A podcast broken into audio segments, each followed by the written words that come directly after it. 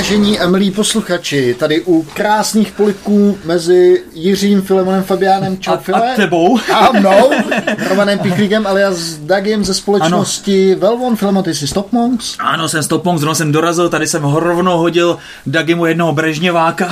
Jo, jo, jo, úplně to mlasko. tak, tak, tak, úplně to pomlaskalo a polaskalo srdíčko. Dagi, jsme zase tady zpátky u pana Sváčka po minulém díle, který jsme točili v kolaboraci s Kafem Lenkem. Začali jsme s Kafem Lenkem, ale bohužel kluci mají tak složitý technologický setup, že podle mě bude další tři měsíce trvat, než z nich vypadne ten, ten stream audio, ale když jestli chcete, jděte na Kafem Lenek, na YouTube, ten záznam je. Uvidíte tam jenom mě, Fila a Ferše, protože ano. Mají tak skvělý setup, že Nový se jim tam nevešel. Tak, Nový byl samozřejmě patřičně rozladěn, ale to nevadí, tím toho samozřejmě zdravíme, zdravíme i našeho milého kamaráda Feršiho, myslím, že to kluci děláte dobře a rád jsem se rozhodl, že tady nebudeme až tak úplně útoční vůči našim případným konkurentům a přece jenom je to ta krása a ta budoucnost v té kolaboraci, že? Tak. Já tomu rozumím, ale během toho podcastu byl vždycky tak, že já jsem útočil a ty jsi úplně v klidu. Ty jsi tam mírnil, ty máš. Ne, to, to je pravda, to je pravda, to je pravda. Já jenom ještě se musím teda omluvit našim posluchačům, že jsem trošinku zadýchám, protože jsem byl absolutně lapen do osidel uh, pražské hromadné dopravy, protože bohužel se zase přiblížila taková ta doba vánoční, kdy, kdy jaký... Uh, Obejda. Obejda, no já jsem chtěl říct spíš jako šťastný majitel nějakého satelitního domečku se rozhodne nakupovat dárečky, takže vždycky v ráno proběhne taková ta diskuze, Břeťo, pojď ve mně odpoledne do Prahy, podíváme se po těch datových centrách, po těch datových centrách, po těch nákupních centrách. a, a samozřejmě nám tady ty eskaři a všechny takový ty různý brňáci a co já vím, co to je všechno za havěť, za, zadělají tu Prahu takovým způsobem, že, že se prostě nedá vůbec zahýbat ani v městském hromadnou dopravu. Takže to těším. Hlavně se teďka pravíš jako ten spovíkanej Pražák, že okrej, když někde stojí dvě minuty v koloně, tak o, je to... O, to jsem v Prahe, no ne, já jsem z Ústí. Ta klasická náplavička. Jsi takový trošku při, při, přičmoudlej. No to hlavně, hlavně, hlavně jsem tam vyrost v, v žáru těch cikánských bitev, rozumíš? No několikrát jsme tady to podcastu probírali. Tak no, no. Nicméně, nejsme tu sami, ano. Jsme u Sváčka, kde nás opět pohostila... Jedna se třech královen, Luli. Luli, ano, správně. Čau Luli. Čau všichni. Ze společnosti Three Queens, která dělá hiring a asi I T. I T a asi už vás určitě některá z nich kontaktovala naši milí posluchači, protože přece jenom naše audience je tak nějak úzce zaměřená, takže by bylo divu, pokud vás někdo nekontaktoval z nich, protože pokud vás někdo nekontaktuje, tak buď to jste neviditelní na LinkedInu, a nebo... Nechodíte na konference? A nebo vaše znalosti slovy zavili šprdel. ne, ne, ne. A tím to se sám... Ty jsi chtěl udělat zase pozdrav pro Bantera. No, zdravím Bantera samozřejmě. A já, já asi dneska budu širako. Já, já si musím vydejchat trošku. Filemone, ty vždycky, vždycky začneš takovým nástupem, který vždycky odbourá tak půlku našich posluchačů, ale to vůbec uh, nevadí. Přátelé, ale dnešní díl bude speciální. Pozvali mm-hmm. jsme si skvělého hosta Tomáše Kubiceho z Microsoftu. Ahoj Tome. Čau, čau. Díky za pozvání. A ty si nám sepsal soupis témat, o kterých bychom se mohli, mohli bavit. Já další to, padesát podcastů bych tak řekl. Takže ano, bylo to na padesát podcastů. Takže budoucnost no. cloud native aplikací, jedno téma. Datová centra a budoucnost infrastruktury, další téma. Hybrid, cloud a edge, nebylo by to i on the edge, nebo něco takového, jak se to říká? I- IoT edge. IoT, IoT, a to nemusí být jenom IoT. Ne? Nemusí to být jenom IoT, ale jde v podstatě principu o to, že potřebuješ nějaký technologie dát blíž k tomu, kde ty data vznikají, protože díky tomu, jaký máš poměr mezi uh, cenou přenosové kapacity, spotřeby elektrické energie a přenosovým pásmem, tak prostě nejsi schopný zpracovat všechno jenom v cloudu. Takže jo. To je vlastně okay, součást nějakých okay. myšlenek na hybridní přístup. Tak, a vzhledem k tomu, že my s Filemonem jsme zkušení, neroz, neděláme to na rozdíl od našich některých kolegů po já nevím, deset, deset, dvacet, třicet, no, říkali čtyřicet pět, prý. Tak, um, jsme asi na čísle dvě stě dvacet jedna no, no. A proto víme, že se, že se musíme úzce zaměřit na jedno z těchto témat a dovolili jsme si vás, drazí, dovolili jsme si, drazí posluchači, předvybrat téma datová centra a budoucnost infrastruktury, ale jestliže budete mít zájem o cokoliv dalšího, to znamená, ať už o to budoucnost cloud native aplikací, kdy Tomáš nás tady zasypal takovýma zkratkama jako O A M, R U D R, D A P R, Keda, což já teda vůbec nevím, co znamená. To zní to jak čínský boty, Filemone. Počkej, vy nepoužíváte D A P R? Ne. Aha. A ty Kedu? Mm, Kedu trošku. Možná. Jo, maličko. Víte, já jsem si to, já jsem si to říkal, že do těch... Ale to IoT by tě mohlo zajímat. To mě, te, te, teďka, do těch, teďka do těch, do těch dýmek. Že? Raspberryčka jedeme plný výkon. A případně teda ten uh, hybrid, cloud a edge, mm-hmm. takže Tomáše pozveme do dalšího dílu a ano. Bude to úplně v pohodě. Tak. Aby se nám tady Tomáš trošinku uved, uh, nebo Dagi si ho se ještě ne, ne, ne, ne, ne, rovnou do toho skočíme do tématu. Jdeme do toho, začni Filemonem otvírákem. Uh, Tome, prosím tě, něco, něco řekni našim posluchačům, kde se vzal něco o tvý historii a že teďka pracuješ v Microsoftu, co mají za pozici a podobně. Jasný, ale já jsem začal ještě při škole na vejšce jako školitel, takže jsem měl tu příležitost jezdit různě po světě a tam svojí neumělou angličtinou se snažit zdokonalovat a tak dále. Takže jsem jako hodně školil, pak jsem byl v HPčku, poměrně dlouho, skoro deset let a teďka jsem tři roky v Microsoftu, kde jsem Cloud Solution Architect, to znamená mám na starost zákazníky z Enterprise segmentu, takový ty velký, no a pomáhám jim technicky se posouvat do cloudu a pochopit, jak ty technologie fungují a, a drivovat nějaké jejich projekty. To váš, když jsme tady spolu probírali ten podcast, tak bylo vlastně, připadlo mi vtipný, že oba dva jsme byli v HPčku a nepřijde ti ten osud tady těch firm jako HPčko, možná už brzo I B M a, a Oracle smutnej v době toho cloudu, jak to vidíš? No je to strašně smutný, ale uh, já jsem právě šel do Microsoftu primárně z toho důvodu, že to jako je jediná z těch tradičních velikánských firm, která, která ten přerod prostě zvládla a dneska je to v valuaci společně s Applem největší firma na planetě a právě ty zvládly ten přechod do toho cloudu. Zatímco třeba to HPčko, kterým jsem dělal, tak uh, to byla éra, kdy prostě tam probíhaly víceméně základní výzkum, že byly tam laby, vymýšleli se spoustu nových věcí ve fotonice, vymýšleli se nový způsoby jako ukládání dat tenkrát a tak dál.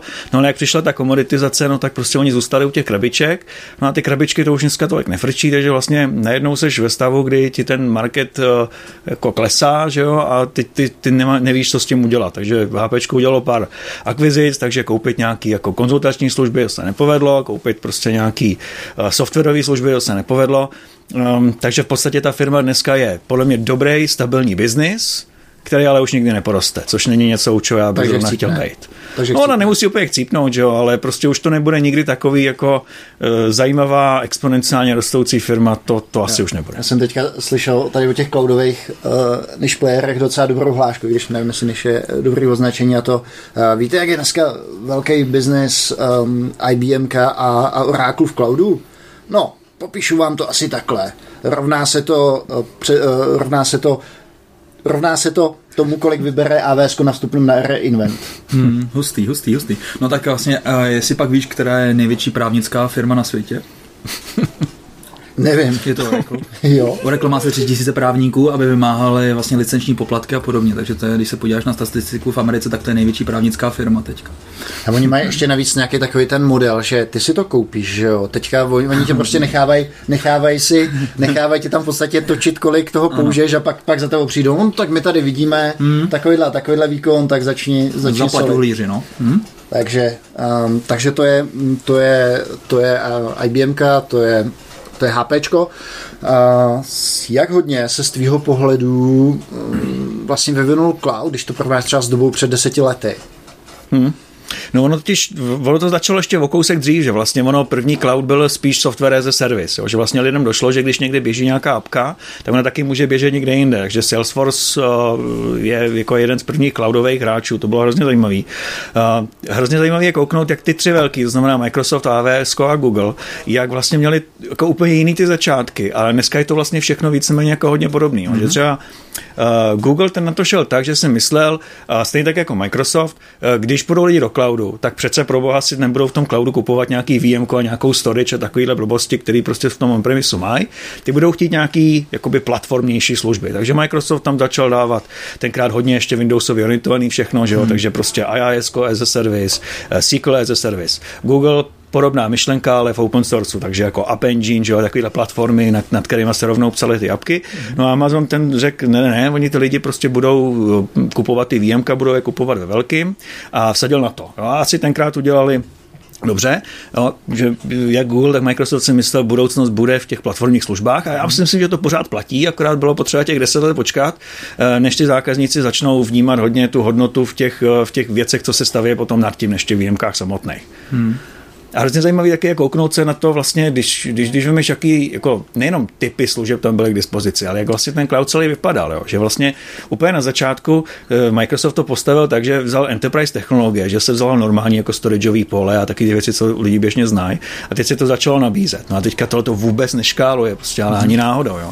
Takže říká... potřebuješ vždycky ty čičmundy, co ti to zapojí, nakonfigurujou. To je jedna věc, ale i to, možná nebyla připravený, víš? Přesně tak, jo, prostě nejde to, nejde to. Tak tak začal říkat, dobrý, tak tohle je napr- všechno musí být softwarově definovaný. Takže chceme co nejlevnější servery a všechno ostatní si nad tím napíšeme. Softwarově definovaný storage, že prostě dáš do serveru hromadu disku a, a, a začalo to, začalo to v Microsoftu, jestli to můžeš ukomentovat tím, že to bylo všechno nad Windows. No, po, pokud vlastně vezmeš tu platformu pod tím, tak uh, kernelem Azure je Windows pořád.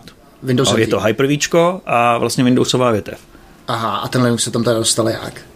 Já Linux se staví nad tím totiž. A, jo, že vlastně ten, ty jako ten provider potřebuješ nějaký základní framework, Počkej, ve kterém tak, máš tak, ten hypervisor. Běžíš, běžíš nějaký eh, jako v podstatě jádro entíček, nad tím je mm. ta virtualizace, mm. v té virtualizaci potom běží třeba Docker, nebo ještě se ještě běží ty VMka.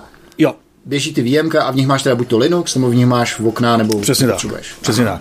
No, že to staví prostě jako, jako domeček, takže vždycky základem jsou ty infrastrukturní komponenty, což je compute, storage, networking. To je úplně prazáklad, čeho to tam vždycky musí být a vždycky to na tom běží. A pak přes ten hypervisor a nějaký ty cloudový management vrstvy, tohle to všechno máš zautomatizovaný, softwarově refinovaný. Takže když chceš vytočit nějaký výjemko, storage, networking, tak prostě luskneš a z nějaký template se to vydapluje. Hele, ještě kdy, kdy to teda ten Microsoft začal stavět, jestli můžeš říct ten rok? Hele, někdy kolem dva tisíce osm začala vznikat strategie v oblasti toho SASu, což jsou vlastně dneska Office tři šest pět, tomu já nerozumím, to dělají kolegové. A někdy právě dva tisíce devět dva tisíce deset uh, přišel Azure. Tenkrát se jmenoval ještě Windows Azure, to Windows jsme z toho vyškrtli, že to už dneska jako nedávalo smysl to takhle označovat.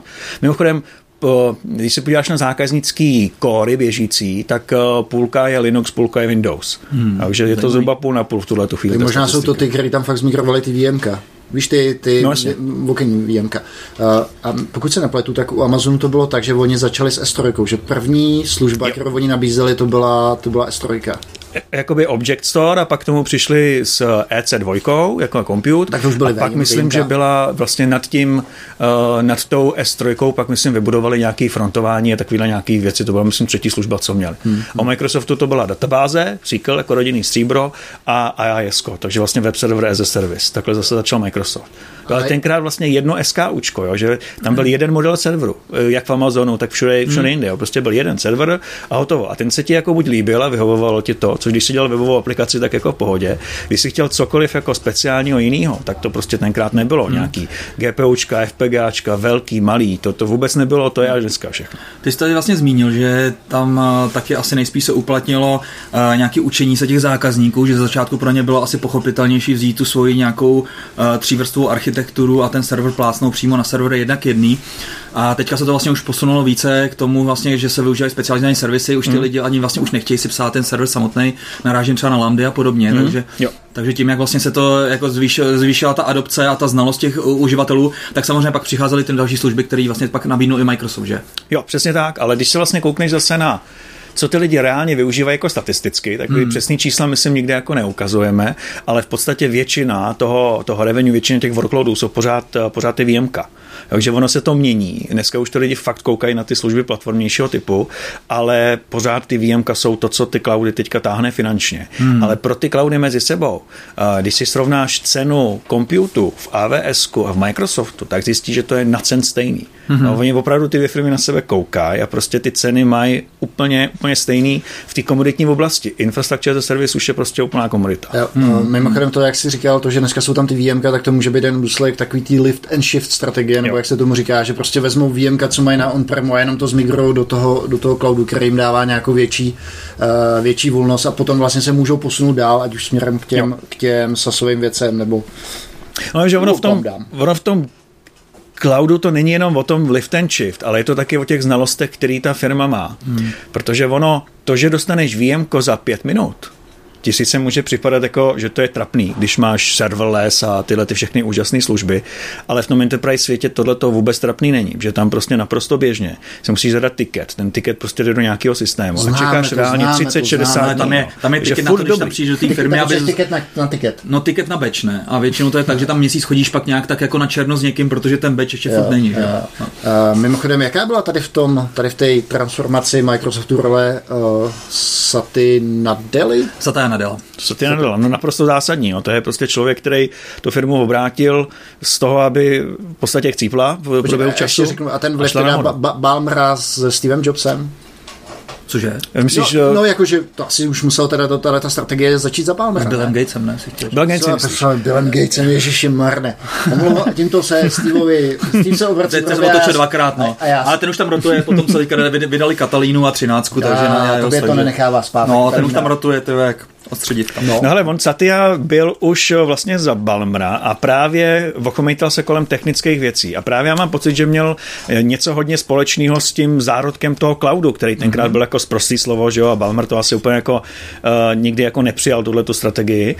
Um, ale tak ono, Balmer byl asi hlavně selsák, ne? To byl právě selsák, ale hele, tohle je přesně, když teda jako koukám, že jsi jako plista, tak je nebudu moc jako honit, ale že jsem někde velmi zajímavou jako myšlenku, že uh, se často stává, že ve firmách je nějak prostě osvícený, geniální člověk, což třeba Bill Gates rozhodně byl, mm-hmm. byť třeba jeho obchodní praktiky někomu nemusí vyhovovat, ale ten člověk byl naprosto geniální a pořád je. Musíme určitě zmínit krásný dokument na Netflixu, teďka mm-hmm. co je Inside, Inside Bill's, Gay, Bill, Bill's Brain, Bill's Brain jo, nebo něco takového. Úžasný dokument, určitě, podívejte se. Head, podle mě to je. V hlavě Billa Gatese, ale možná je tam... Já, to je takový to... ten kreslený, to je ten v hlavě. Myslíš něco jiného zase. No, možná je to možná.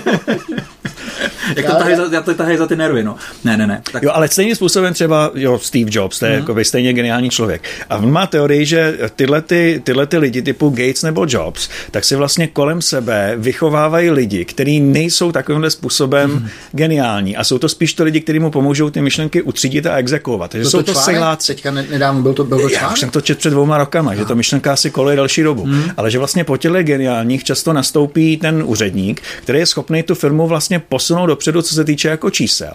Ale udělá to tak, že se efektivní prodej zařízne veškerý vývoj a po nějaký době se to samozřejmě jako projeví. Mm-hmm. A pak vlastně přijde ta možnost znova tam dát někoho jako geniálního, který to zase posune někam dál. Já, já musím říct, že kolem roku dva tisíce teda Windows byla v té komune, vývojářské komunitě smradlavý slovo. Uh, Windows. To si nemyslím.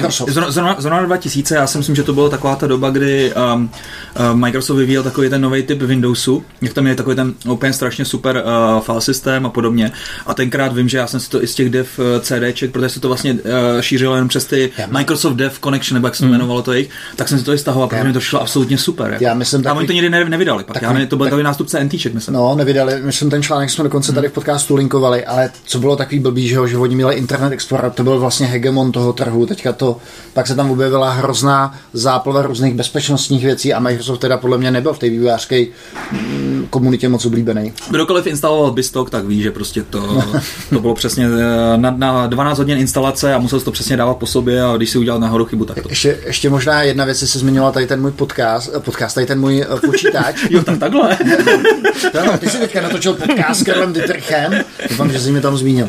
Samozřejmě, že ano. Uh, ty jsi mi teďka říkal, že jsi vlastně Windowsák, Tomáš je, ale máš... Já tam... jsem Linuxák právě. Jsi Linuxář. A jak to teda z Windows? Ty tam máš teďka nějakou emulaci Linuxu? Nebo jo, já používám Windows desítky, protože na tu běžnou práci s Officema a tvorbu dokumentů a e-maily je to prostě boží, já to mm. mám rád, líbí se mi to, ale prostě na práci s cloudem nebo jakýmkoliv takovýma věcma, tak prostě jsem Linuxář, bash, PowerShell prostě rád nemám, protože ty příkazy jsou hrozně jako dlouhý a ukecaný, zase někomu tohoto strašně vyhovuje, že z toho příkazu poznáš, co se děje, zatímco my Linuxáci napíšeme A Z, pomočka se, pomočka F, pomočka L a, a kdo to nezná, tak ví úplný pereč, jo. Ale já mám radši tuhle tu variantu, takže já teďka jsem vlastně používám preview verzi Windows deset, která má Windows Subsystem for Linux dva, mm-hmm. ale už na stávajících je jednička a tam, tam je vlastně udělaná emulace, to znamená, tam běží Linuxový user space a v okamžiku, kdy ten user space volá kernelový volání Linuxový, tak je tam napsaná překladací vrstva, která to Linuxový volání uh, překonvertuje do Windowsového volání. Což jako hmm. vypadalo dost zajímavě, jenomže samozřejmě ty operační systémy prostě jsou různý, takže ta instrukční sada prostě nebyla dostatečná. Zní to, takže, dost, zní to dost pomalu teda. No, pomalu no, to nebylo, ne, ale se třeba Docker, nepustíš tam Docker, hmm. což je věc, kterou jako já používám dnes a denně. Takže teďka se přešlo na to, že ta V S L dva má v podstatě malou virtuální mašinku, která tam někde běží, ale zůstaly ty integrace do toho, že ty vlastně nepoznáš boundary mezi těmi operačními systémama, takže vidějí stejný file systém třeba, jo, a takovéhle věci tam prostě jsou vymyšlené a fungují. Okay, takže mám vlastně oboje. Teďka možná trošku prakticky, jak teda vlastně funguje, jak velký je tvoje oddělení, kde máte ty datový centra vlastně po světě hmm. a jak jsi zapojený vlastně do celé I T. No, já jsem vlastně součástí z víceméně salesového oddělení, to znamená, mám na starosti jako technické věci uh, u zákazníků. Jo? Že ten Microsoft taky se hodně posouvá, uh, že vlastně dřív si potřeboval uh, obchodníka na to, aby ti vysvětlil, jak, jak fungují licence. Jo? Což to, to byla jako armáda lidí zaměstnaných, která řešila jenom to, jak, jak který balíček jako nasadit. Jo? A ty teďka přišli k tomu Oraclu, jo? Uh, je to možný. Uh, I když pořád ještě nějaký jsou, že to ještě není tak jednoduchý, jak já bych si třeba představoval. Ale vlastně dneska díky těm cloudovým technologiím tam je hrozně zajímavý jako obchodní rozdíl, že dřív ty si uh, někoho kecal na to, že on si od tebe koupí licence za bambilion, pak si mu řekl, tak t- a máš to, za tři roky se uvidíme, až to budeš obnovovat. A vlastně v tom cloudu je ta ekonomika konzumční, to znamená, ten zákazník to může kdykoliv vypnout, může kdykoliv přidat, může kdykoliv ubrat, to znamená, ta práce s tím je jako daleko kontinuálnější. Mm-hmm. A v podstatě ty zákazníci dneska už víc než vidět se s obchodníkem, chtějí vidět se s tím technickým člověkem, který pomůže, pomůže se v tom nějak jako vyznat, protože i pro mě jako interně je neuvěřitelně komplikovaný držet krok. Teď jsme měli konferenci Ignite a bylo tam asi tři sta oznámení novinek v rámci mm-hmm. Azure, to je strašný. Mm-hmm. Na to pak ty zákazníci, kteří musí dělat ještě nějaký jako další job. Takže my vlastně jsme technický lidi, ale jsme součást prodeje, protože ukazuješ těm zákazníkům jako kudy kdy do toho mají. Jaký je třeba tady tvůj největší zákazník v Čechách? Jestli můžeš zmínit. Hele, třeba ne přímo můj, protože my máme hmm. to rozdělený mezi kolegama, hmm. ale třeba největší tady je Oriflame, který vlastně z České republiky provozuje e-shop pro, pro celý svět, takže to je jakoby největší zákazník v Čechách v tuhleto chvíli. Mhm, mhm, ok, ok. Ty si, my jsme, co se týká tý, těch datových center před deseti lety a dneska, tak jsme skončili u těch, uh, u těch výjemek. Kam se posunuly samotný datový centra? Jo, no, tam je hrozně zajímavý, já vždycky o tom jako přemýšlím, co bych jako dělal, jo, že když se podíváš na to, jaký je, jaký je nárůst revenue z těch cloudových služeb, tak jsou to vyšší desítky procent, což si můžeš z toho odvodit, že nějakým způsobem koroluje s kapacitou výpočetní, kterou potřebuješ. No, my ty přesný čísla neříkáme, ale jako dá se to takhle odvodit. Takže když si představím, že třeba potřebuješ šedesát procent ročně víc kapacity a potřebuješ to každý rok, tak vlastně když dáš jedna celá šest třeba na čtvrtou nebo na pátou, tak zjistíš, že za čtyři roky třeba potřebuješ pětinásobek kapacity. To je hrozně zajímavý inženýrský problém. Jak to vyřeším? Že představ si, že budeš být na starosti základní školy v Praze a já ti řeknu, tak kámo, za čtyři roky potřebuju pětinásobnou kapacitu žáků. Jo. Co budeš dělat? Budeš ty budovy, papírování, ty učitele, jo. Prostě jako naprosto šílený tempo toho růstu. Je tam pro ty lidi určitě hrozivý, že protože ten cloud je hodně jakoby kompetitivní, tak já jsem si celkem jistý, že, že ty cloudy pracují na maximální možný efektivitě, kterou s dnešníma technologiemi a prostředkama jsi schopný jako dát. Mm-hmm. A ty víš, že to, co bude za ty čtyři roky, tak když to budeš dělat takhle, tak nemáš nejmenší šanci, ten business model se rozpadne. Je to stejný, já nevím, jestli jste někdy slyšeli takovou tu um, přirovnání té efektivity k vytírání basketbalového hřiště. Takže prostě vemeš člověka, který má hadr na koštěti a potřebuješ, aby ti v přestávce basketu to hřiště vytřel. Tak tam máš jednoho, on to vytírá nějakou dobu. Potřebuješ jakoby zvednout tu efektivitu, že ta přestávka je dost krátká, tak se najmeš dva, oni si to hřiště rozdělí na dvě poloviny a mají to za poloviční část. Jo, krásně ti to roste lineárně. V nějaký okamžik, jak přidáváš ty lidi, tak ty lidi si začnou vzájemně překážet, že jo? Teď se šťouchají do voka, že jo? Těma klackama a tak dále. A ve finále ten přísun těch lidí nespůsobí nárůst té efektivity, ale dokonce tu efektivitu ještě snížíš. A pak, když je teda cloudový provider jeden na tom optimálním počtu těch, co vytírají to basketbalové hřiště, tak mu musí být jasný, že za ty čtyři roky to prostě nebude moc být hadr na koštěti. Bude to muset být nějaká rolba nebo nějaká jiná technologie. Ale ta technologie v tuto chvíli není známá. Mm-hmm. Že vlastně musíš pracovat s tím, že děláš to nejlíp, jak umíš. ale za tři roky to, jak to děláš, vůbec jako nebude stačit. Jasně. A samozřejmě tohle si Microsoft uvědomuje, takže vy pracujete na některých zajímavých konceptech, mm. co se týče uložiš a podobně, jestli by si mohl něco o tom říct třeba. No ještě třeba, když se vrátíme k těm datovým centrum, mm. no, tak postavit datový centrum trvá osmnáct až dvacet čtyři měsíců. No, no. Barák nám. Navíc tam technologie a tak dále. Od prvního signálu, že to potřebuješ, tak trvají dva roky. Podle jakého klíče vybíráte ty lokality? Ten klíč někde neuvěřejňujeme, ale je to asi k dvacítce nějakých jako parametrů, na který se koukáš, protože je asi dost blbej nápad postavit datový centrum v zátopové oblasti nebo uprostřed Afriky, kde je, kde je vedro. Že jo? Takže jsou tam spousta aspektů um, takových přírodních. Hodně aspektů se týká elektrické energie. Jo? Že ono to fakt spotřebovává hodně. Jo? Já jsem někde četl nějakou statistiku, že cloud teďka má spotřebu jako Velká Británie. Něco takového. Tak to asi všechny Bitcoinu, ne? No, kolik teďka jako, že... No, že prostě strašný, že potřebuješ přísun té elektrické energie, teďka že jo, Microsoft je takový hodně zelený, takže mm. uh, skupujeme větrné elektrárny, skupujeme sluneční elektrárny. Že jo, temelín, nechcete koupit temelín? To není úplně zrovna ta obnovitelná, teda, která by v těch novinách dobře vypadala. Že no ale zajímavý, že zrovna ten Bill Gates pro tu atomovou elektri- ele- elektřinu jako horuje. Jo, jo to, mm. je, to je pravda. No, mm. no ale každopádně těch kritérií je mraky. Ale problém je s tou dobou, že ty dva roky mm. je relativně dlouhá doba a právě proto jsme začali experimentovat s těma podmořskýma datovýma centrama, mm. kdy jsme vlastně před nějakýma dvouma, třema rokama v podstatě vzali rek a hodili jsme ho do vody. Ještě mi řekni. První... Řekni tak to uh... jsem takhle zaexperimentoval s dálkovým ovladačem teďka. Hodil jsem rybičkám. No, no, no, ještě mi řekni, uh, jakým způsobem tohleto v tom Microsoftu uh, funguje? Máte tam teda nějaký oddělení výzkumu, který vlastně takovouhle myšlenku zkouší v malém, zkouší vůbec přicházet s těma konceptama, nebo jak to potom zrealizujete v té organizaci? Jo, no právě třeba co se týče těch podmořských datových center, tak uh, netka řeknu, jak to vypadá v té mm. nové generaci, že to je fakt jako, a jaký to má hlavně přínosy, to, to bylo pro mě hrozně zajímavý. Tak tam Microsoft má Microsoft Research, což je uh, banda lidí, která v podstatě dělá jako echt výzkum a občas přijdou s nějakým nápadem a popovídají si s C T O na Azure a vlastně s týmem kolem, kolem Azure, který se zabývá věcma, které sice budou třeba až za dlouho, ale to dlouho je pět let, ne třicet. A občas si tyhle ty týmy sednou a zjistějí, že vlastně mají mají společný uh, zajímavý nápady, které by se daly realizovat. A právě to, co udělali jsme teďka asi před rokem, tak už se vzala taková bandaska a do té se dalo dvanáct tracků. Takže už vlastně kapacita té bandasky je nějakých pět set fyzických serverů, což když si přepočítáš na kory, tak máš nějakých dvacet tisíc výpočetních jader. Takže to už není úplně malý, to už mm-hmm. je jako slušný malý DCčko. A vlastně hodili jsme to do vody. Počkej, no. Kam se to hodili? Do Atlantiku? Někam ve Skotsku, prostě jsme to uh, dali prostě kousek od, po, od pobřeží. A proč Skotsko? Asi je tam zima. Tam je dobrý, že když tam máš nějaký proudy, který ti to chladějí, tak to je samozřejmě jako velmi příjemný z pohledu nějakých nákladů. To ušetříš jako dost, dost peněz. A napájení takovýhleho datového centra? Musíš mít velký kabel, který tam přivedeš napájení a networking. Jo. A ten hlavní přínos, a to mě jako překvapilo, je v tom, že oni říkali, že uh, má to dramatický vliv na životnost těch systémů, co tam jsou. Jo? Že ty, ty systémy jsou náchylný na výkyvy teploty, vlhkosti, prach a takovéhle věci. To tam vůbec není. To prostředí jako je uzavřený, to se tam hodí a za pět let se to vytáhne a vyhodí. Že jo? Hmm. Uh, takže tím, jak je to uzavřený, tak říkali, že mají sedminásobnej vlastně nárůst spolehlivosti těch systémů. Jo? Což není z důvodu, že by si chtěl ty servery provozovat díl. Jo? Že provozovat server deset let je pitomost, protože za těch deset let se to tak technologicky posune, hmm. že poměr cena a výkon je úplně nesmyslný, takže to je lepší to vypnout, že ta elektrika je zbytečně drahá na ten výkon, co to dává. Ale když koukneš třeba na právě HPčko, Dell a podobně, tak ty mají na svých stránkách average failure rate jednotlivých serverů, to znamená nějaká střední poruchovost hmm. ve smyslu, kolik serverů ročně ti chcípne. Jo, a to je třeba jedno nebo dvě procenta.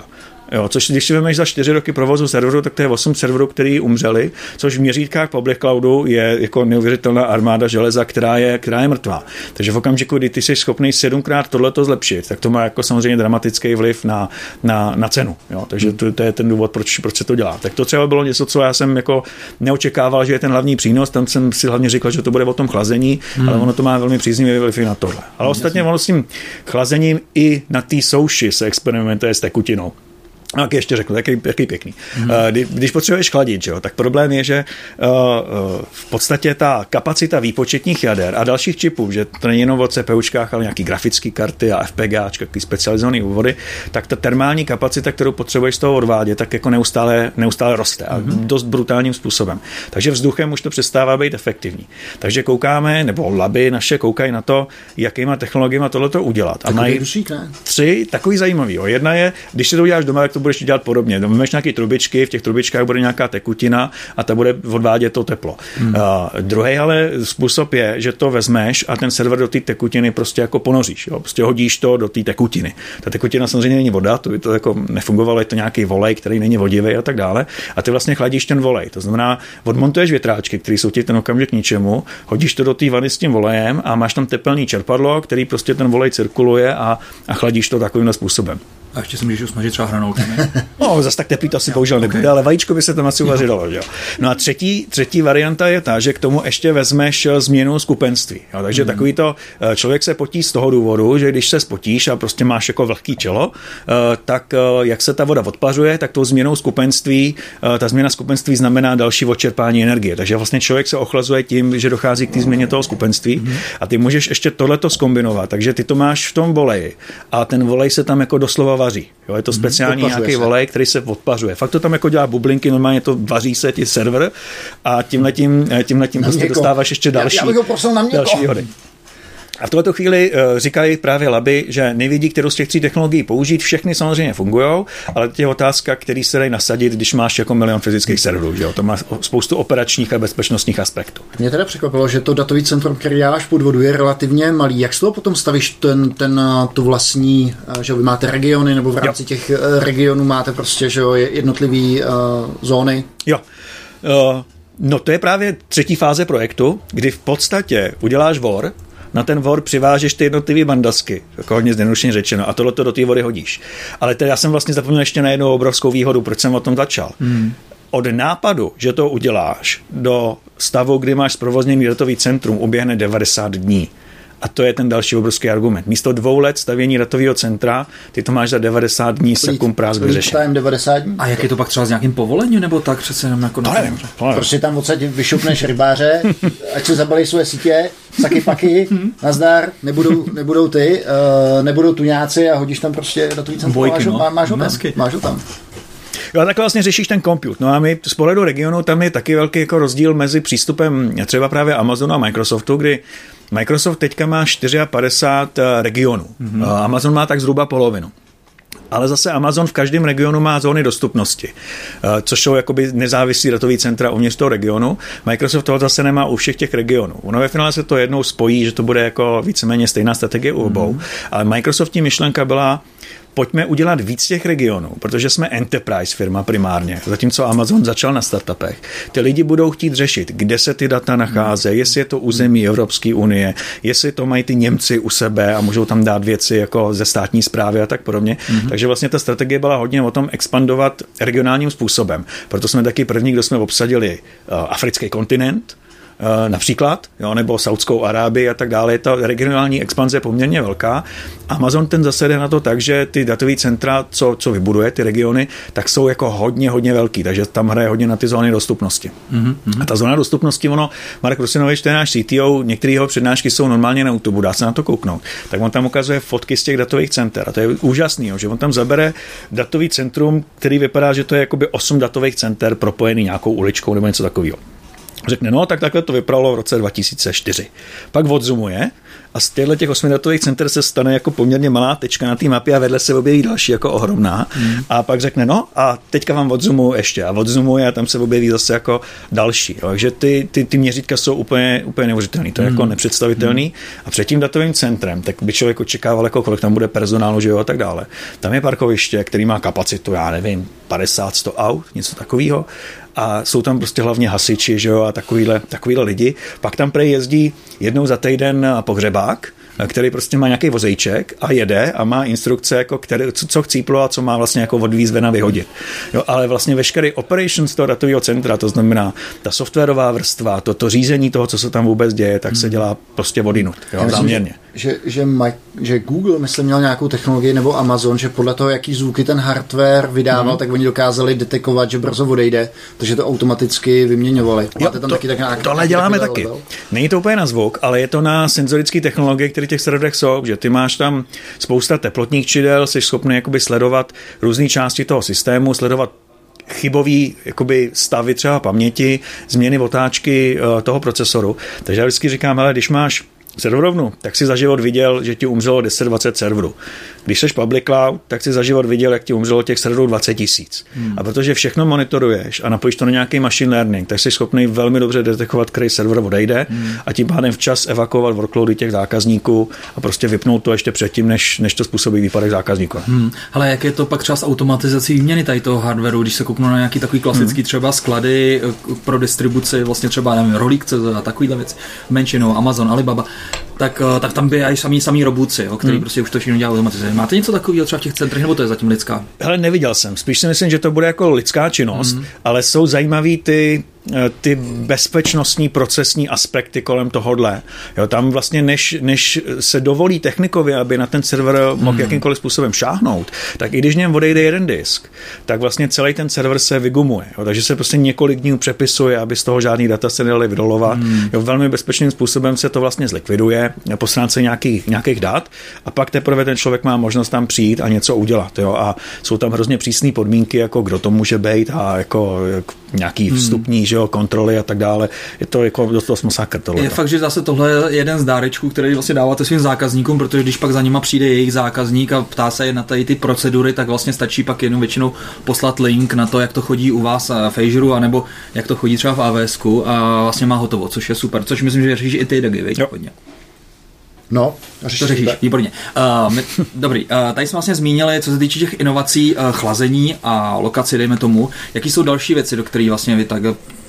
nějaký ty inovace, který, kterými se zabýváte v Microsoftu? Jo, hrozně zajímavý bylo teďka na Igniteu vlastně pokračování toho už dneska legendárního ukládání do skla, to my povídáme na každém rohu. Mm-hmm, to, to já ukládám taky pivko do skla, to já ukládám no, někam. Tam a nepotřebuješ dlouhou no, takovou no, tu ne, persistenci, aby to durabilitu ne, nepotřebuješ ne, ne, ne. Já to ukládám do tukových buněk, to funguje mm. výborně mimochodem. Tak, jak to funguje? Hele, uh, celá ta motivace, a to mě teda překvapilo, to já jsem nevěděl, tak uh, filmový studia, když byly natočeny nějaký filmy historicky, tak ty analogové pásky oni schovávají v takové místnosti, která je nějakým způsobem chlazená, tam jsou prostě ty kotouče a tam mají, tam mají schované ty filmy.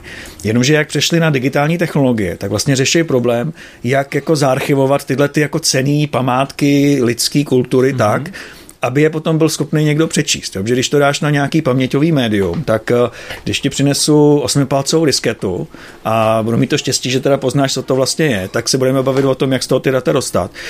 Jestli vůbec seženeš takovou mechaniku, pravděpodobně ten magnetický záznam už tam dávno jako není, mm. že to, to, je, to je celý zničený. Jo. CDčka takovýhle nejsou na tom moc líp, jo. To jsou třeba desítky let, to není žádná, žádná velká sláva. Takže ty pak vlastně veškeré ty archivy by si musel každých pět let přehrát na nějaký nový médium. A teď si mm. představ, jako co to znamená u takového tři dé filmu, kterých jako filmový studio máš, já nevím, deset tisíc, tak každých pět let musíš tělit ty stovky petabajtů přetočit jako z jedné diskety na novou disketu, že jo? A furt to opakuješ a furt ty data přibývají. Takže oni prej archivujou tak, že mají dvě digitální kopie a tu třetí kopii udělají tak, že vezmou normální klasický analogový film a ten digitální film přetočejí na ten analog, protože ten vydrží stovky let, na rozdíl od toho digitálního záznamu. A protože barevný film trpí nějakou barevnou nestálostí, tak to, tak to rozdělejí na tři barevné streamy a ten film přetočejí na tři klasický analogový černobílý pásky a tohle si uloží do archivu. A právě pro ně může být zajímavá ta archivace do toho skla, což je projekt, na který právě zase pracuje Microsoft Research společně s Azurem, který se to snaží jako do nějakých pár let třeba nabídnout tak, aby to bylo jako dostupný pro normální archivaci zákazníků. Mm-hmm. Funguje to tak, že vlastně vezmeš sklíčko, třeba dva milimetry tlustý a laserem, který se zafokusuje na nějaké místo, tak se v podstatě uvnitř toho skla něco nataví. Je to podobný jako tady v nákupáku jsou takový ty, jak si můžeš udělat jako ten hranol a máš tam ten obličej, mm-hmm. že nebo něco takového. Tak to je podobná technologie, akorát samozřejmě jiné rozlišení. A tímhle tím způsobem oni jsou schopní to do toho skla uložit mm-hmm. a pak to z něj přečíst. Takže teďka právě na Ignitu ukazovali, jak do takového, já nevím, to může být tak pět krát pět centimetrů, sklíčka uložili celého Supermana, mm-hmm. protože to dělali, myslím, z Warner Brothers právě. A tohle je jako zajímavý koncept na tu dlouhodobou archivaci. To sklo vydrží milion let, to jako není problém. Je chemicky stálý, dá se jako vařit, nic se mu nestane, jo, dá se s ním dělat celá řada psích kusů a vydrží to. A to je projekt, který jako je celkem reálnej v nějakým jako rozumným ještě jako hmm. časovém horizontu, kde to není úplně jako takhle ještě brzo, ale taky mě to přijde zajímavý, tak borci dělají na ukládání do D N A. Hmm. Že D N A je taky vlastně, že ty můžeš udělat D N A sekvenci nějakého dinosaura z nějaký vykopávky. Takže ty data sakra dlouho vydržely, že, že evidentně to funguje. Ta molekula je strašlivě stálá a je tam obrovská denzita těch informací. Takže v podstatě jsi schopný do hrozně malého prostoru uložit neuvěřitelné množství informací. Takže na tom teďka dělají. S tím, že předpokládají, že v nějaký okamžik by to mohlo být i jako uplatitelný. Protože když si vemeš před deseti lety, kdyby jsi si chtěl udělat přečtení jakoby svýho genomu, tak to stálo šílený peníze. Dneska se to dá pořídit z nějakých, já nevím, deset patnáct tisíc. A nevím, kolik je teda jako lidský genom, ale jakoby datově, ale není to, není to úplně málo. A teď si vím, jako kolik buněk v lidském těle je a každá buňka, teda kromě červených krvinek, který nemá jádro, tak obsahuje ty stejné informace. Jo. Takže do takového člověka se vejde jako neuvěřitelné množství dat. Takže to je jako další projekt, na kterým pracuju, ale to je třeba tak jako desetiletý horizont. Jo. Tohle ještě, ne, nespomíná se, nespomíná si třeba, kolik, jak, jaký tam byly třeba charakteristiky toho zápisu a čtení z toho skla, jaký tam no. jsou I O, nebo jestli to je prostě... Ne, tak... strašně pomalý, příšerný, jo, je to hmm. opravdu prototyp, takže jako není to ještě rozumně použitelný pro nějakou produkci, jo. ale úspěch je v tom, že už se ten filmeček na to vešel, jo, hmm. protože to přečtení je prostě komplikovaný. Jo. Oni na to svítějí polarizovaným světlem z různých úhlů a nějakým machine learningem se snaží vyhodnotit, jak se lom toho skla změnil na základě těch dubek, který tam jo. jako... Takže on se tam vešel, ale ještě to nikdo moc nepřečte třeba. Ne, teď, teď už to přečte. Jo. Přečte to, ale na tu jednu skleněnou destičku se potenciálně by toho vešlo daleko víc, jo, že aha, ona tam je aha. ještě jedna finta, kterou už tam měli. A to je, že to je tři D, ten zápis. Jo, takže ty píšeš jo, X Y, ale taky záleží na hloubce, takže vlastně ty dva milimetry sklo má třeba sto úrovní hloubky. Jo, že ta kapacita jo, toho skla může být obrovská. Vexely, ne? To jsou takový ty vektorový nějaký pixely, že to je vlastně tři D. No, no, no z toho jsi schopný to matematicky mm. potom jako spočítat mm. nějakým způsobem. Zajímavý. Já bych se ještě, kromě těch technologií a ke kvantovým počítačům se dostaneme, ještě by mě zajímalo u toho datového centra, jakým způsobem tam třeba řešíte migraci toho, toho workloadu, když vidíte, že dochází, že, že to prostě chcípne, jestli ten jo. zákazník to vůbec pozná, že mu chcípá ten hardware pod tím. Hele, tam máme spoustu jako zajímavých technik, který můžou být pro leckoho překvapivý, když si uvědomíte, že jsou pod tím Windowsy. Jo. Nejsou to ty Windowsy, co znáte z notebooku, byť kernel je stejný. Jo. Takže třeba řešilo se tam, když máš potřebu aktualizovat kernel nebo hypervisor kvůli nějakému security patchi, to prostě mm. občas je potřeba mm. udělat. Tak co teďka s tím? Tak první nápad, který můžeš mít, je použít nějaký live migration, vMotion, něco na ten způsob a, a to výjimko jako zaživa odstěhovat na vedlejší server. Tohle to ve škále, kterou má cloud, je nerealizovatelný. Jo, ten nárok na ty síťové resursy je prostě úplně šílený, to se nedá. Mm. Navíc, když ten zákazník tam často mění ty data v té paměti, tak taky můžeš synchronizovat do nekonečna, takže to úplně neškáluje. Takže vlastně borci od Windowsového jádra přišli s tím, že jsme vlastně schopní to výjimko běžící v tom serveru zapauzovat. Čili ten state zůstane v paměti. My pod tím jsme schopní zapečovat a otočit ten kernel, zrestartovat ten server. A ten kernel, když znova naběhne, tak si šáhne do té paměti, která prostě se nevymazala a ty výjimka zase odpauzuje a běží dál. Hmm. Čili upgrade všechny restartuje třicet vteřin. Kolikže to je? třicet vteřin. třicet vteřin. No tak ale pořád ti teda to výjemko nefunguje třicet sekund. Nefunguje ti třicet sekund, ale jsi schopný udělat jako dost brutální takovýhle patch. To je ale teda, to je zajímavý, protože já vím, že tam jsou takový různý mechaniky, jako nějaké randomizace paměti a podobně. Hmm. Jak se to vlastně schopný vlastně tady toho, toho mementa vůbec dostat? To, to mě zajímá nějaký detail. Ale jak to technicky funguje, hmm. vůbec nevím, ale... Je to, je to v tom kernelu, který je normálně na, na počítačích. Jo. Není to zas tak úplně jako specifický, hmm. ale to kouzlo prej je v tom, že historka, kterou mi vyprávěl jeden člověk, který, který řešil Windowsy. Jo. Říkal, hele, uh, my jsme měli nějaký Windowsy a byl tam nějaký prehistorický komponent starý asi dvacet nebo dvacet pět let. Co ještě bylo, ne? Je to klidně možný, jako, úplně klidně to je možný. A ten komponent už tam dávno není potřeba nějaký historický driver nebo něco takového. No tak jsme ho dali pryč. A říká, no a když jsme ho dali pryč, tak všechny zabudované displeje od firmy Toshiba, myslím, taky ty v letadlech a tak dále, tak prostě okamžitě jako se rozbily. Protože borci, co psali ten software toho letadla, který je taky starý těch patnáct let, že jo, tak se tam hukli na nějakou nezdokumentovanou funkci, která mm. prostě to vůbec jako neměli používat. A tím, že se to dalo pryč, tak se jim to rozbil, se to tam zase jako vracelo zpátky. Čili takový ty konzumerský Windowsy, co člověk zná, tak ty trpí tím, že právě z důvodu takovýhle kompatibility tam hromada, hromada věcí, co my v tom Azure nepotřebujeme. Takže ten kernel je tam opravdu hodně holej mm-hmm. a jsou tam drivery jenom na to, co my reálně potřebujeme. Takže je to hodně jako okleštěný uh, a tím pádem jsi schopnej se z toho oklepat. Jo, ono dokonce, teďka říkal Rusinovič, taky to říkal veřejně, jak už to můžu říct, dokonce jsou připravení na to, že když to hodí blue screen, že to udělá kernel panic, Linuxově řečeno, takže ten V M persisted state budou schopni udělat v tomhle tom. Hmm. To znamená v okamžiku, kdy vlastně ten kernel hodí paniku. Hmm. Což typicky znamená, že se mu nepodařilo přečíst něco no. z paměti, což znamená, že jestli bude pokračovat dál, tak se úplně rozbijou data, že hmm. to nemá dělat. Tak je schopný vlastně restartovat ten kernel a ty VMka potom jako nahodit a pokračovat dál. Jo, ale abych ještě odpověděl, jestli třicet sekund je hodně nebo málo. Vejde se to do SLAčka, takže jako to je v pohodě, hmm. ale i tak uh, pracují na live patchi. Jo, to znamená, že u některých typů updateů jste schopný vlastně zapečovat nějakou funkci třeba v hypervisoru pod tím, že uděláš live patch, což v podstatě znamená, že programátorsky řečeno, tam, kde ta funkce začíná, tak tam dáš go to řádek třicet a na řádku třicet je nová verze toho kódu. Jo, což je samozřejmě dost nebezpečný, normálně takhle jakoby používat, to si můžeš hrozně snadno rozbít, ale za kontrolovaných podmínek, což Azure jsou kontrolované podmínky, že tam je milion serverů, ale všechny stejný, jako víceméně, tak jsi schopný dělat i takovýhle věci. No a když teda zjistíš, že ten server zemře za nějakou dobu, tak to je ten okamžik, kdy se občas dá použít ta live migration, kdy se to na pozadí jako odmigruje. Ono live migration ale taky znamená nějaký zapauzování toho serveru, ale ne na třicet vteřin, je to na, jako na kratší dobu. Uh. V čem máte napsan, jestli to víš, takovou tu management vrstvu, vlastně, kdy, já si to představu nějaký OpenStack nebo něco takového, to jste si napsali sami? Nebo asi jo, jo teda, to, jo, jo, to... nemáte jako open source. Uh, Tyhle ty věci, na kterých stojí ten cloud jako takovej. Tak tak manage, man, man, takový ten management samotný. Jo, to všechno je interní closed source vývoj. Ten cloud jako takovej. S Googlem je to úplně stejný. Borg taky není open source a nikdy nebude, že na něm ten cloud stojí.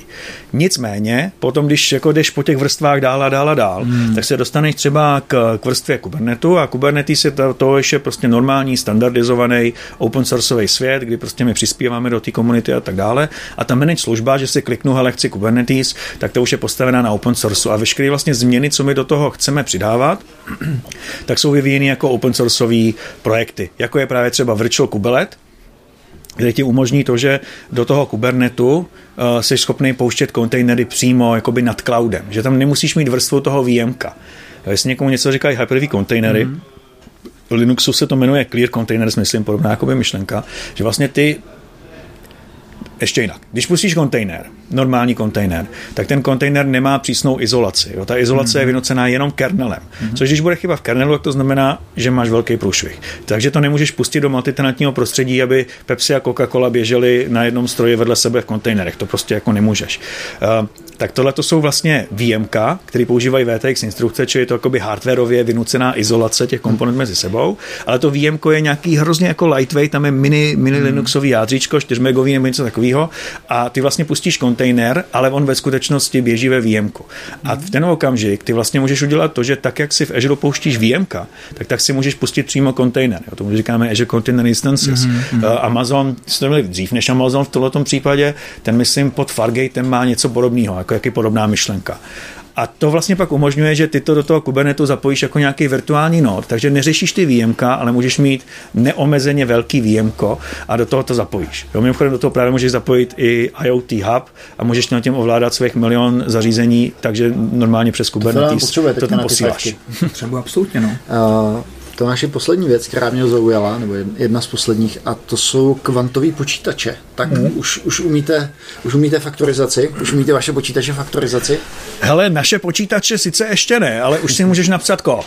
Aha. Takže my jsme na to šli tak, že on, Microsoft je právě hodně, hodně spřažený s vývojářem a s vývojářskou komunitou, pro kterou dělá vždycky hodně. Je to sice jako dotnetí svět, který je úplně něco jiného než svět javistů a podobně. V Azure už je to jedno, tam podporujeme všechny komunity rovným dílem.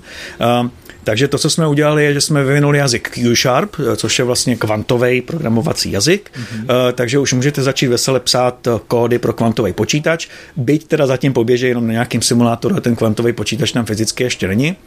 Nicméně Microsoft má nějakou sadu patentů na, na kvantové počítače, na kterých, na kterých jako intenzivně pracuje, hmm. plus sadu nějakých dalších partnerů, který vyvíjí to kvantové počítače. Jak daleko, si, jak daleko jsme podle tý, tvýho odhadu od toho, aby se to začalo normálně používat? Aby jako komerčně, tak jako třeba dneska, dneska hmm. nevím, používáme Docker, nebo, do, nebo ne, ne, Docker byl by příklad, třeba umělou inteligenci, s kterým se de facto stala komunita hmm. v cloudu. Já myslím, že můj osobní odhad je, že za deset let by tohleto neměl být žádný jako vážný problém. Tam totiž největší potíž toho kvantového počítače je, že on, aby byl stabilní, tak potřebuje pracovat o teplotě třeba jeden Kelvin. Jo, takže jedno teplo, jednu, jeden stupeň nad absolutní, hmm. nebo pardon, no prostě jed, jeden, jeden nad absolutní nulou. dvě stě sedmdesát dva. Minus dvě stě sedmdesát dva Kelvinu. Stupňů. Minus dvě stě sedmdesát dva stupňů Celsia, přesně tak. Jo, což je hrozně málo. Takže tam ti neběží normální počítač a ten kvantový počítač ty potřebuješ ovládat tím normálním počítačem. Jo, takže to je malinko problém. No, dlouhý kabel, ne? No, dlouhý kabel a, a stěnu mezi nima, že jo. Ale i, i to jako je trošku komplikovaný technologicky. Takže jako je tam spousta takových obtíží, které je potřeba uh, nějak jako obejít. Nicméně pak... Bychom možná ten kvantový počítač mohli sem dát k Sváčkovi. Tady by se jim počítal výborně, no, to je pravda. To se mu dařilo. Jo, ale zajímavý na tom je, a já tady nejsem úplně programátor, že vlastně vznikají díky, díky tomu boomu toho povídání o kvantových počítačích, tak přestože ten kvantový počítač ještě není, sice už je jazyk, ale kvantový počítač reálně jako ještě úplně moc ne, no. tak vznikají takzvaně kvantově inspirovaný algoritmy. Mm-hmm. A to je zajímavý, že vlastně lidi se podívají na svoje algoritmické myšlení klasický a podívají se na teorii kvantové mm-hmm. mechaniky, jako je třeba tunelování fotonu, kdy jako mm-hmm. foton se dostane přes nějakou bariéru, ačkoliv nemá energii na to, aby ji překonal. Že on si jakoby na chviličku půjčí a pak se objeví na druhé straně. A e, jakoby některý lidi od algoritmů se tímhletím inspirovali a dokázali zlepšit stávající algoritmy pro normální počítače hmm. jenom tím, že začali přemýšlet prostě úplně jiným způsobem, ze kterého teda mě bolí mozek a nechápu to. No, tak jako já ti řeknu přesně ten důvod, proč se na to ptá Dagi, protože tady ještě furt ve vzduchu ta sázka o Bitcoinu. A, a Dagi se upírá ke kvantovým počítačům, že by mohli kreknout elektrický šifry, takže takže asi křivky. křivky. Takže takže takže asi Dagi, to je ten důvod, viď? Hele, já vlastně nevím, jestli by si kvantovým počítačem hacknul uh, ty eliptické křivky. Já vím, že by si tím hacknul klasickou třeba RSAčku, který je postavený na... Dobře, okej. Okay.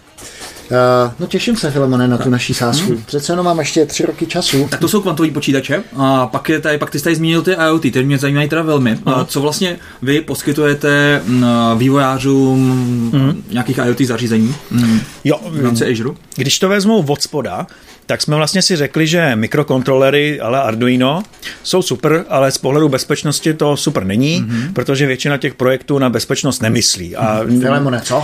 My si myslíme, že není vhodný čekat na to, až pár lidí umře tím, že jim někdo hacknul jako nějaký zařízení, který mají v těle, a že je potřeba tu bezpečnost od začátku rovnou začít řešit nějak rozumně. Mm-hmm. Takže jsme vlastně udělali, jmenuje se to Azure Sphere, což je nějaká jakoby strategie kolem těch úplně nejmenších zařízení, mm-hmm. a kdy jsme vlastně se spojili s hardwarovými vendorama, udělali jsme design uh, soku, systém on chipu, uh, který je postavený tak, že je tam jeden armový procesor, Cortexový A sedm pro normální jakoby běžný O S, k tomu jsou tam dva nějaký M-kový kódy pro real-time O S, na nějaký jako uh, řízení takových mm. těch uh, věcí, co potřebuješ v reálném čase, jako přes real-time O S, uh, nějaká paměť a takovéhle další věci. A právě jsme k tomu, aby to bylo bezpečný, tak je tam nějaký jako... Uh, hardwarový bezpečnostní čip pro nějaký root of trust a operační systém Microsoftu, který hodláme podporovat do roku dva tisíce třicet jedna ve stávající verzi.